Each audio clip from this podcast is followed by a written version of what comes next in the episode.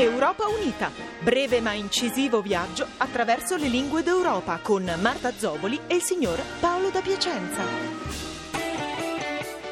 Nella gutturale e fredda lingua svedese, nel momento in cui un giovane innamorato si inginocchia per pronunciare la fatidica domanda Vuoi sposarmi?